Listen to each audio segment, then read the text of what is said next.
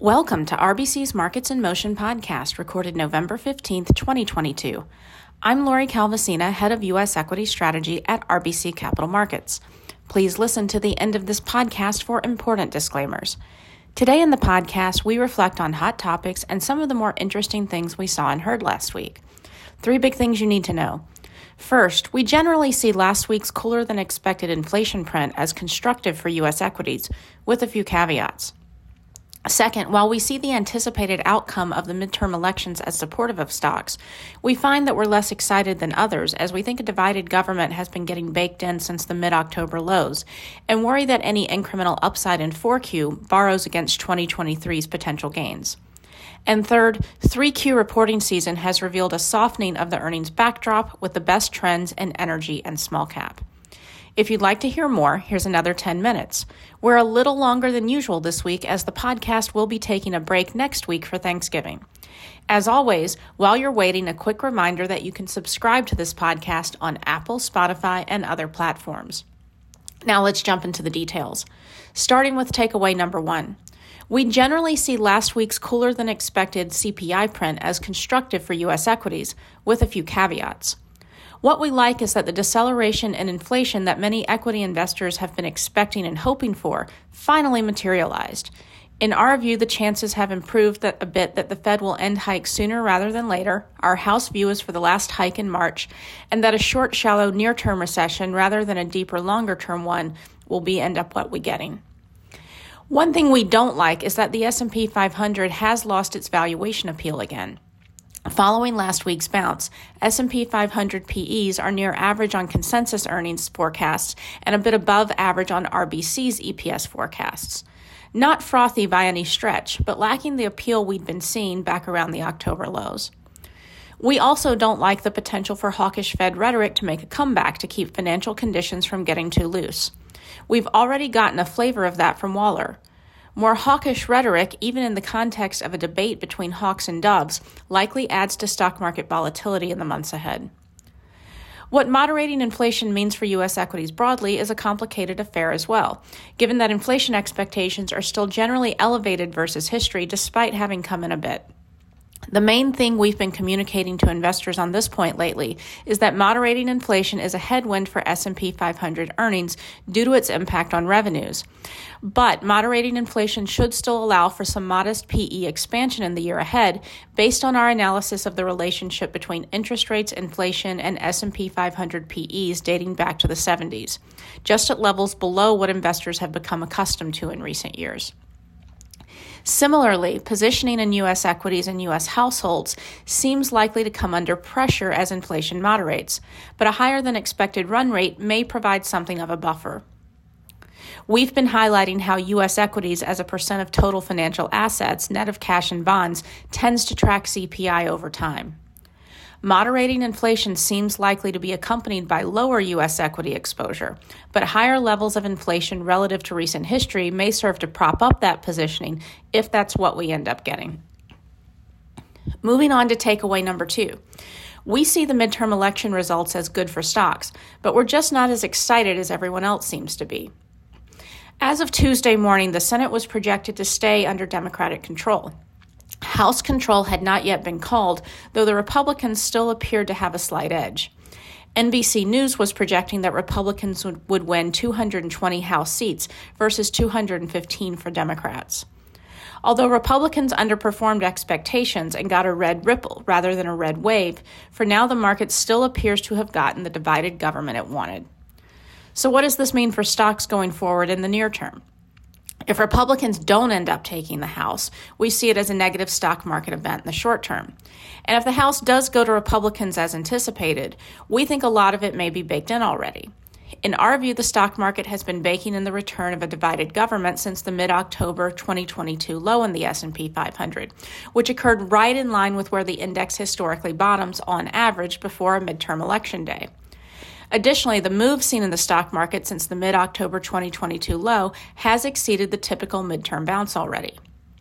To be fair, there is some precedence for the stock market to move up a bit more than it has already in midterm election years. As we've highlighted before, 2022 has been tracking 2002 rather closely in the S&P 500, and that year the S&P 500 experienced a 21% bounce off its pre-midterm low before topping out in November. But if that's what happens this time around, we think it will probably be something other than confirmation of a narrow majority in the House that will take the stock market there. Republicans winning both chambers could have caused that kind of reaction in the S&P, but it simply didn't materialize. Longer term, i.e., into 2023, we see the results of the midterms as supportive of the stock market. The S&P 500 has risen 14% on average under a Democratic president and split Congress. Further spending packages seem unlikely, which would be seen by market participants as adding to the US's inflation problem. And dating back to the 1970s, the S&P has tended to post gains in the fourth quarter of midterm years as well as the following calendar year. But as we look at all this data, we also find ourselves thinking that the bullish narrative on the longer term implications has been a little oversimplified and a little overstated in recent days by some of our peers in the strategy community.